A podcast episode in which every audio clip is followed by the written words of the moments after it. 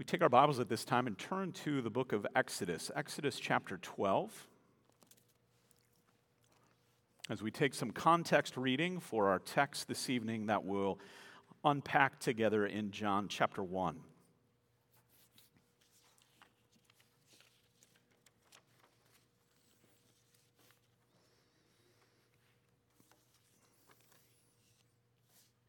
And so, as we come to behold the Lamb of God, we hear that call for a lamb there in the deliverance of the Exodus that pointed ahead to that lamb who would need to be slain, the worthy one that we speak of in Revelation. And so, that whole theme again of the lamb and, and making sure, even as we read John 1, that we're not rushing ahead in that story. Certainly, as John writes it there, and, and John the Baptist, what does he know of that yet? And, and we'll discuss that a little bit. But John, as he writes his gospel, can't help but continue to look back at this one who has been slain, that, that curse would be removed, that the Lord would pass over us because of the blood of the given lamb.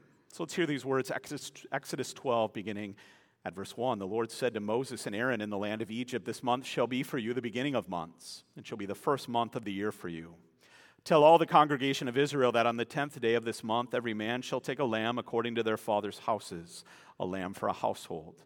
And if the household is too small for a lamb, then he and his nearest neighbor shall take according to the number of persons. According to what each can eat, you shall make your count for the lamb. Your lamb shall be without blemish, a male a year old. You may take it from the sheep or from the goats, and you shall keep it until the fourteenth day of the month, when the whole assembly of the congregation of Israel shall kill their lambs at twilight. Then they shall take some of the blood and put it on the two doorposts, on the lintel of the houses in which they eat it. They shall eat the flesh that night, roasted on the fire with unleavened bread and bitter herbs, they shall eat it. Do not eat any of it raw or boiled in water, but roasted, its head with its legs and its inner parts. And you shall let none of it remain until the morning. Anything that remains until the morning you shall burn. In this manner you shall eat it, with your belt fastened, your sandals on your feet, and your staff in your hand, and you shall eat it in haste. It is the Lord's Passover. For I will pass through the land of Egypt that night, and I will strike all the firstborn in the land of Egypt, both man and beast, and on all the gods of Egypt I will execute judgment. I am the Lord. The blood shall be a sign for you on the houses where you are. And when I see the blood, I will pass over you, and no plague will befall you to destroy you when I strike the land of Egypt. And then let's turn to John chapter 1. John chapter 1, taking up our reading in verse 29.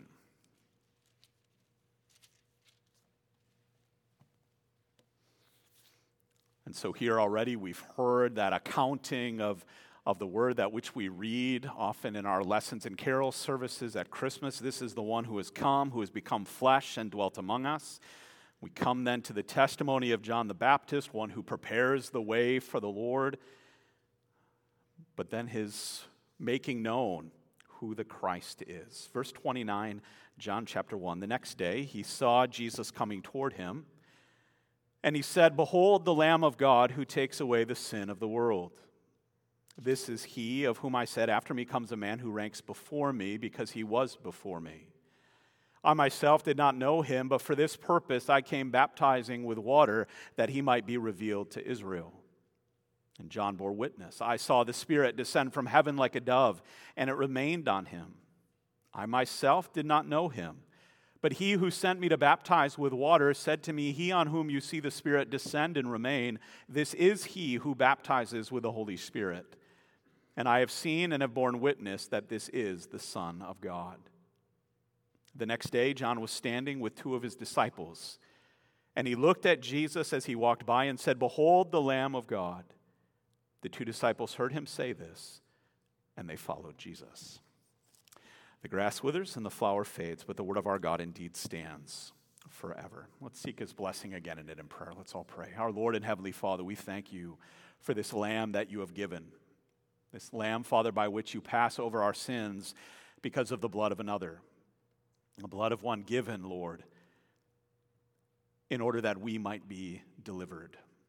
A greater lamb, far more, far better than that of the Passover.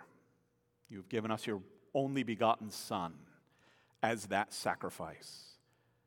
And so, as John the Baptist makes that plain, as John makes that plain in his gospel, Lord, as we open these words, Never losing sight, Father, of that Old Testament promise, we pray. May we continue to be led forward in the hope of one who is worthy. The worthy lamb that was slain. Father, we pray, might our worship then, might our consideration of your word be pleasing in your sight for the sake of Christ, in whose name we pray. Amen.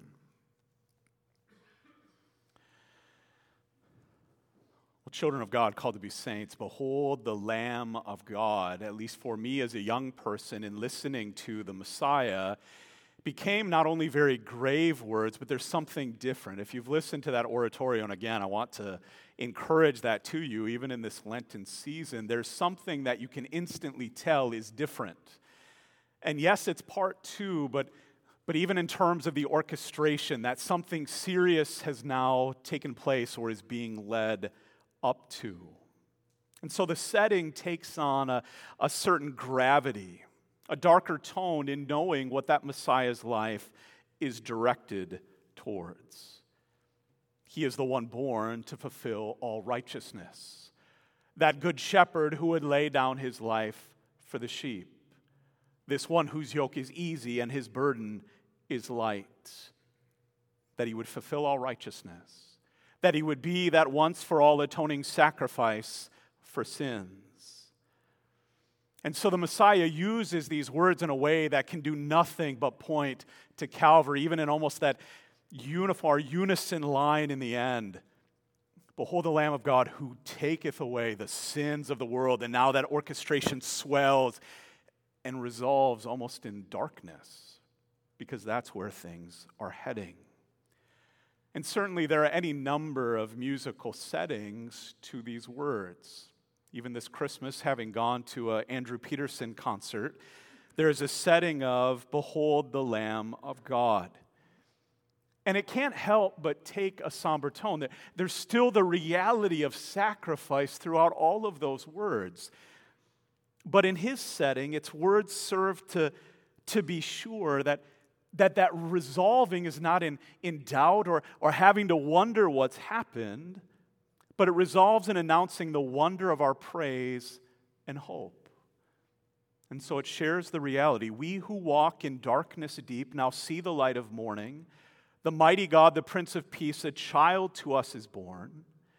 Behold the Lamb of God who takes away our sin. Behold the Lamb of God, the life and light of men. Behold the Lamb of God who died and rose again. Behold the Lamb of God who comes to take away our sin. And so it moves then from the birth now to this point in our text wanderers in the wilderness. Oh, hear a voice is crying, prepare the way, make straight the path, your king has come to die.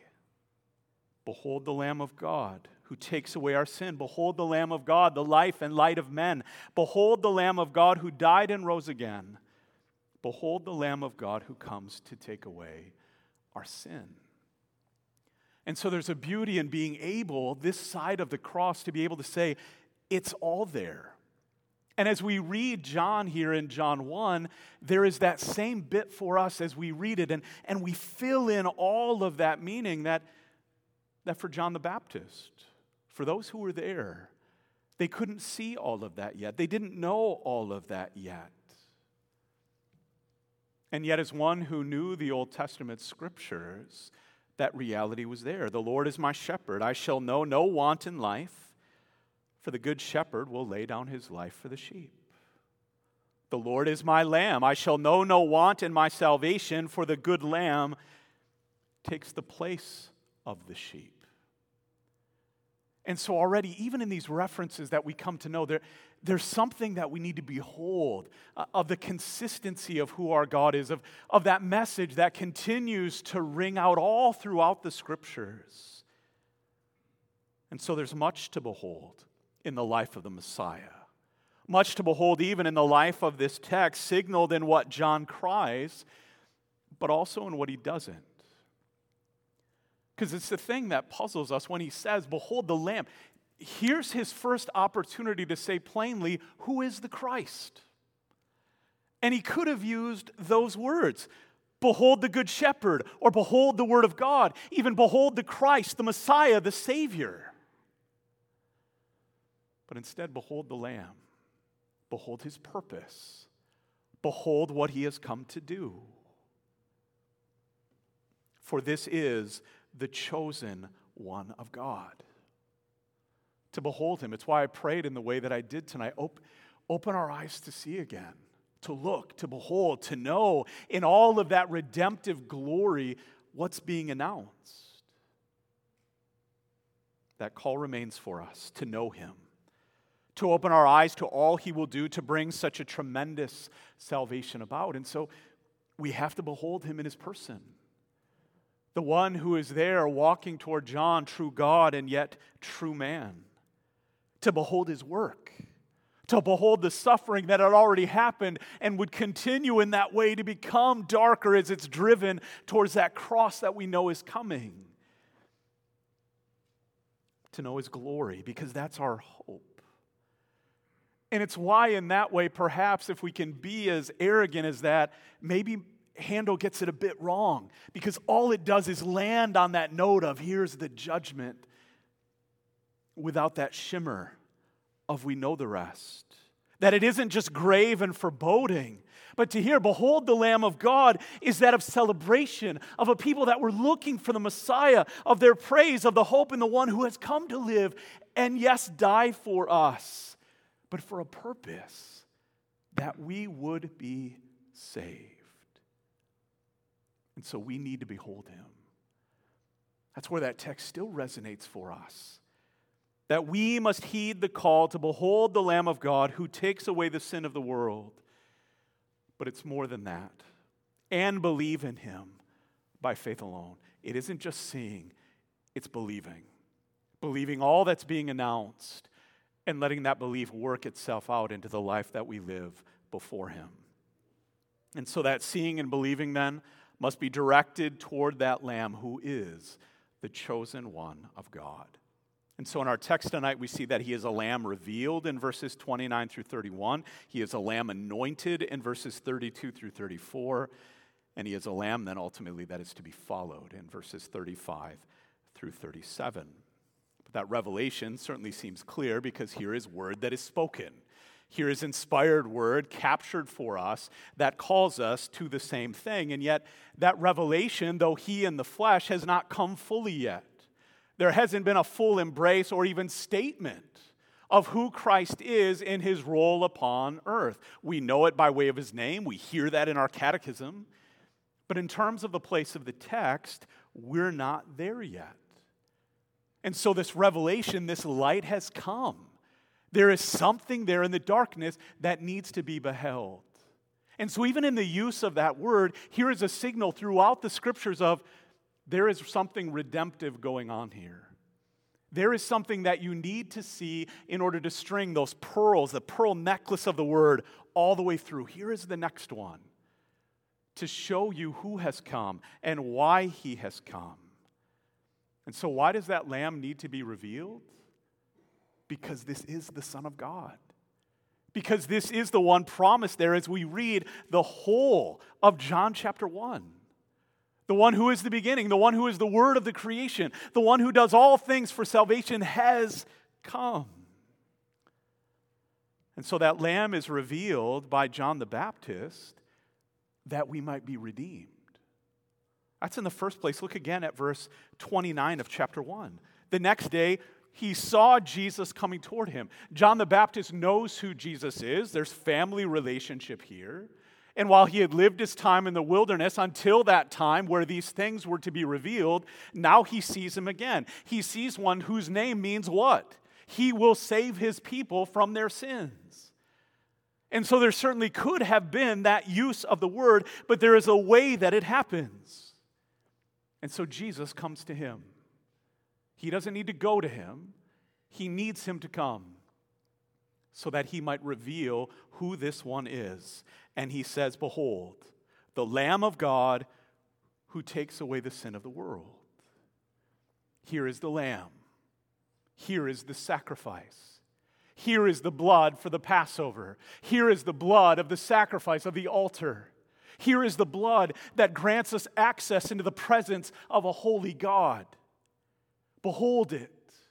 Here is the one that has been given for you a lamb for us, for our children, for all of that promise of God. Behold, this one who has come down from heaven for us. This is God's plan. This is His way. This is His work. This one, only begotten of the Father, has come to fulfill every promise, to bring every kind of deliverance, and that this will be the only way of salvation for us. Who takes it away? who isn't just going to cover it, though his blood will cover, no differently than the blood on the mantle of the doorposts. But he will take it away. Because even that word taking away says to himself. If you're going to take it away, that's your possession. You will take that which we cannot take and we cannot carry the sin of the world. A sufficient sacrifice to atone for the sins of the whole world effective to save his chosen people from every last one of their sins. Behold him. This is why he has come. This is the who that will accomplish all of this for your redemption, for your salvation, that you might be right with God. And not only does he need to be beheld, but he has revealed then redemption. Here's the gospel. Here is the good news from John, but that he would be recognized. That him and his oneness, in the onlyness of what that Savior is, that you would see it. Verse 30 This is he of whom I said, After me comes a man who ranks before me because he was before me. Here is an eternal God. See it. And yet, here is this one that has come to us, who is walking towards me, who has come to his people. You need to see him. John is ascribing glory to him.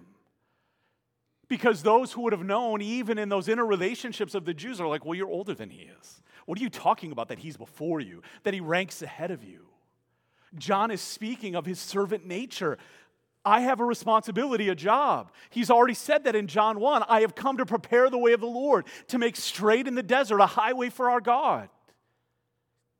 Here he is, a second Elijah, to come and say, Here is the one, and now is that time. See him, behold him, and a recognition then that you would know him.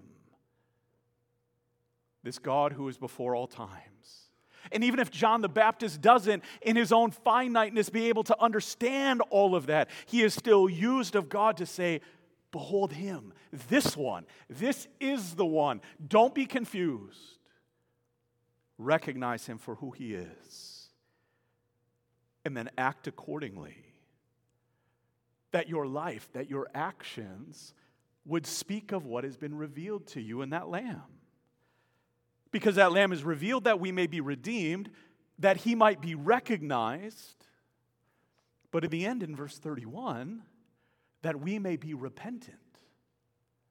That we would be brought to him, not only in beholding who he is and recognizing him in that way, but coming before him laying what we are before him, that he would do and be exactly what he has promised to be. I myself did not know him. That's really strange from John.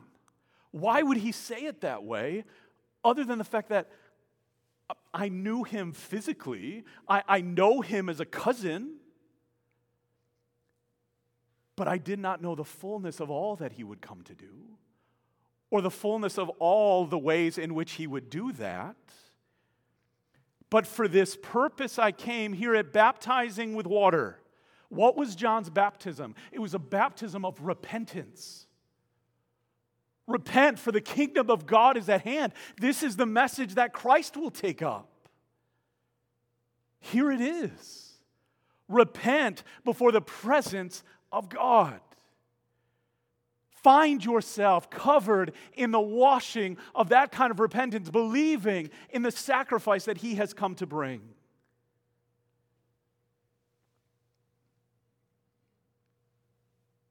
That he might be revealed to Israel, the true Israel, a people set apart for him, a people that we in Christ have been made a part of.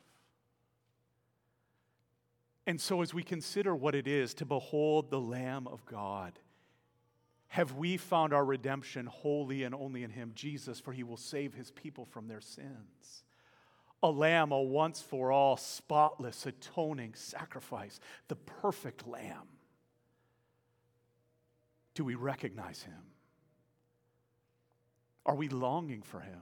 desiring to see him and behold him, not only in his word, but to see him as he is in that last day, longing that we will know him because we know him by what he has said and what he has done. But have we truly humbled ourselves before him, recognizing why did he need to come this way? Why did he need to bring such a sacrifice? Because of my sin, the sin I was conceived in, the sin that I commit for me, for you for all of his chosen people, that we would come in repentance and faith and lay all of our sins on Jesus. He is a lamb revealed to us as the way of our salvation.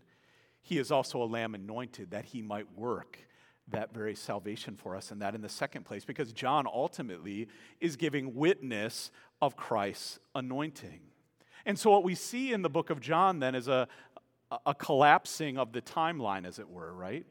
So here we're not having a, a, time in terms of the temptation or the baptism and then the temptation. We're not, we're not seeing all of that order.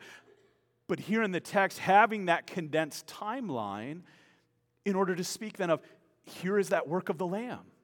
Here is how that direction has to continue. And yet we have to be careful when we come to texts like these because we, and, and we can't help it, right? There's that bit of all of this Old Testament environment, and we know the end of the story already. And so we try to cram all of that in front end.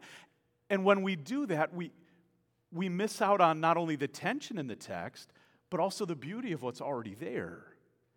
Because John the Baptist's reference to the lamb probably isn't first and foremost Passover lamb or sacrificial lamb.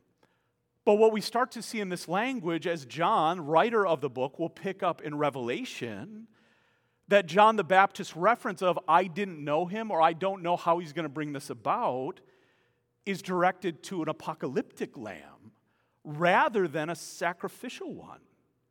And so, again, you start thinking of that language even that we read to begin our service in Revelation chapter 5. And so, taking care, not reading more into the text, because John is still looking for that kingdom. It's why later on in the book, he's still going to question well, are you the one? Are you the one? Because he's looking end times. He's looking full fulfillment of kingdom. And Jesus saying, Behold, look at what I'm doing. Look at what you see. This is exactly the way it would come. And so there's that tension there yet recognizing the reality very plain to the hearts of Israel of, of Isaiah 53. And so I think that's the power in this text of that repetition that John the Baptist speaks of. I didn't know him. I, don't know how all of this works. I don't know what it is. I mean, even that struggle of John saying, Well, no, you shouldn't be coming to me for baptism. I should be coming to you. And so that bit of fulfilling all righteousness of how am I that lamb? And so a blessing is afforded to John the Baptist in grace and understanding that Christ's ministry then was greater than his own. Greater than just a message of a kingdom, greater than just a message of repentance, but a recognition that Christ must increase, John 3, but I must decrease. And so, what that has to do then is with the wonder of Christ's anointing in that moment. And so that condensing of this timeline highlights that for us. That Christ's ministry is greater in the wonder that he is this anointed lamb, set apart for this very thing. And so, what is that all about? Well, look in your text. The Spirit descends and remains with him, something future. Yes, equipping for the work, but also a promise of that which would be provided for his people. The Spirit rests upon Christ permanently. This isn't a coming and going. The Spirit is there with the person in his humanity of Christ, a foreshadow of a guarantee for us that we would share in Christ's anointing. And so here we see the Spirit fully active in Christ's work of redemption, but also in that moment, the Father directing and remembering his promise. And so it comes audibly in that day Here is my beloved Son with whom I am well pleased. But also in Revelation, revealing to John the Baptist. I saw the Spirit and it remained on him. I myself did not know him but he who sent me to baptize with water said, verse 33, He on whom you see the Spirit descend and remain, this is he who baptizes with the Holy Spirit. The anointed one will share his anointing. And so that's the joy of what we confess in our catechism laid out in just a couple of verses. Lord's Day 12, question answer 31. Why is he called Christ, meaning anointed? because he has been ordained by God the Father and has been anointed with the Holy Spirit to be our chief prophet and teacher who fully reveals to us the secret counsel and will of God concerning our deliverance. The Lamb's reveal, behold the Lamb of God who takes away the sin of the world. Here is the work of the Father through the mouth of John the Baptist. He is our only high priest who has delivered us by the one sacrifice of his body and who continually intercedes for us before the Father the Lamb of God who takes away the sin of the world, who takes it upon himself and says, I claim them as my own because I have given them my righteousness and I have taken upon myself their sin. And so I intercede for them on the sake not of their work, but mine. And our eternal King, who governs us by his word and spirit, who guards us and keeps us in the deliverance he has won for us. Lamb of Revelation 5. And so here is that picture of just what he has been set apart and empowered to do. And so in these verses, he's anointed to three things he's anointed to serve, to live that spirit empowered life for our salvation and for our future indwelling, as the one who fulfills the scriptures. Hear it in Isaiah 11.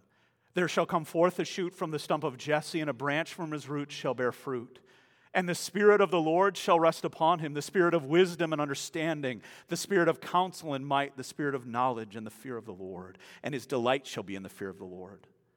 He shall not judge by what his eyes see or decide disputes by what his ears hear but with righteousness he shall judge the poor and decide with equity for the meek of the earth. And he shall strike the earth with the rod of his mouth, and with the breath of his lips he shall kill the wicked. Righteousness shall be the belt of his waist, and faithfulness the belt of his loins. Here is the one who has come to establish justice in himself by bearing the wrath of God for our sin and granting us his perfect righteousness. He is empowered by the Spirit to not only be beheld, but to live that life as the Lamb. He's anointed to serve, he's also anointed to share. That here, in living a life of the Spirit throughout all of his life, even as he suffers throughout all of his life for us, he living a Spirit guaranteed life speaks to our anointing in that same Spirit. I know my benefit, the benefit of that spirit, the benefit of that guarantee will never be taken away because it was never taken away from Christ. And ultimately, then, he is anointed to save. This is that chosen one. And so that's where that footnote in your scriptures is found there at the end of verse 34. And I have seen and have borne witness that this is the Son of God. And from the standpoint of a textual variant, and we're not going to go into all of that, but in terms of that text as it's compiled, the stronger evidence would give itself to the chosen one. I have seen the chosen one. And what that does, certainly, well, aren't both of them awesome revelation? Absolutely. But as we've already had linked to Isaiah 11, now here is God the Father speaking through this prophet, John the Baptist, now speaking another word of beholding. Behold the Lamb of God who takes away the sin of the world links itself to another behold in Isaiah 42, verse 1. Speaking again, here is the only way of salvation. Isaiah 42, 1. Behold my servant whom I uphold. Spirit's been given. Now the Father is saying, I uphold him. My chosen in whom my soul delights. with whom I am well pleased. I have put my spirit upon him. He will bring forth justice to the nations. Here is his blessing. Blessing now linked to Abraham. You will be a blessing to the nations. It's found in Christ. Anointed to that very point.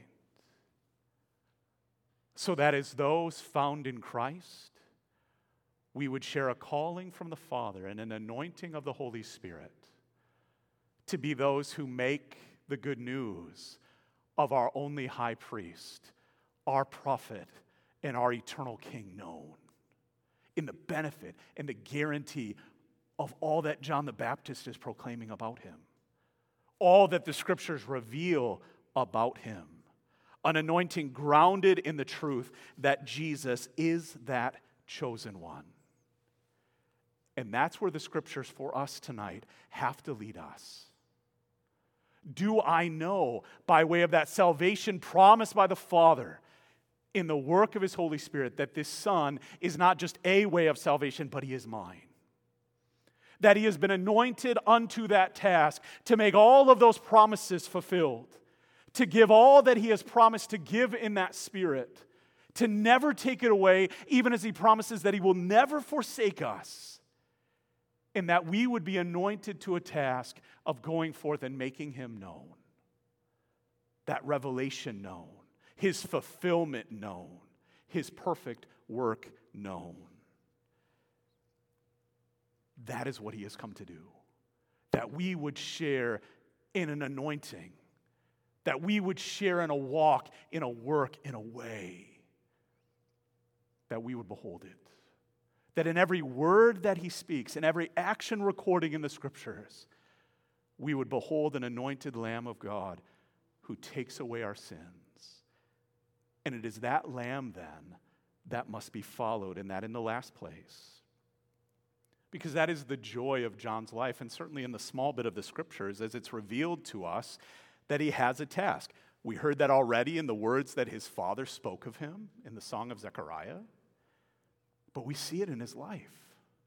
A life given for a singular purpose in every way to point to the coming one, to make known the chosen lamb. It's a calling that's no different for us. Our life to be given to the same as we follow him. And so, our call, as one commentator says about these last words that, that we've taken for our text tonight, is a call to take steps of faith. He's been revealed to you. You recognize him. You hear his word. You know that anointing. You've seen all that Christ is. But at the end of the day, if that head knowledge doesn't migrate to your heart and to your hands and to your feet, have you really beheld him? Have you really beheld the true fullness of what the Lamb of God who takes away our sins has really done and is all about? If we have truly beheld the Lamb, then we will follow him. And so we follow the one we behold. That's true about our life always, right? The things we give our eyes to. I mean, I think I've used that example before of when you're riding your bike and, and you look at the hole in front of you, that's what you're going to ride through. You never look at the hole. What we fill our eyes with is what we follow. And so that's very clear to see sometimes in life. And so here, as John is standing there with his disciples, the next day again, John's standing with two of them. Now comes a call Behold the Lamb of God. And so here is that double meaning. Open your eyes. Go and draw near to him physically. Follow him. Don't let him go. Don't let this moment pass. Do not let Jesus pass you by. Go and be near to him. Give all of your life to that singular thing. That in beholding that lamb and ultimately what he has come to do for you and for all of his people, go and be near him. Give all of your life to that focus. Draw near to him. But then follow him spiritually too. Behold the Lamb of God.